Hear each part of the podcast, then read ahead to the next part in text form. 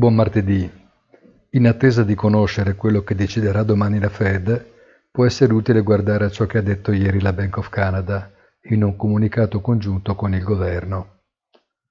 Il Canada è una nazione geograficamente enorme, demograficamente piccola, economicamente dipendente da una smisurata ricchezza di risorse naturali.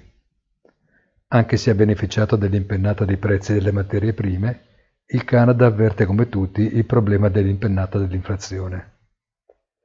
La Banca Centrale quindi, senza modificarne l'obiettivo del 2% per il prossimo quinquennio, decide di modificare il sistema di misurazione dell'incremento dei prezzi al consumo, utilizzando d'ora in avanti una banda di oscillazione compresa tra l'1 e il 3%.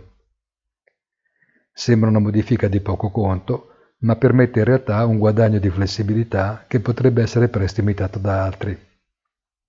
In questo senso va letta probabilmente anche la valutazione in Italia, ma non solo, di una proroga dello stato di emergenza che dovrebbe terminare con la fine dell'anno. Flessibilità e elasticità saranno probabilmente due imperativi per gestire con efficacia la non banale fase di transizione verso il ritorno alla normalità.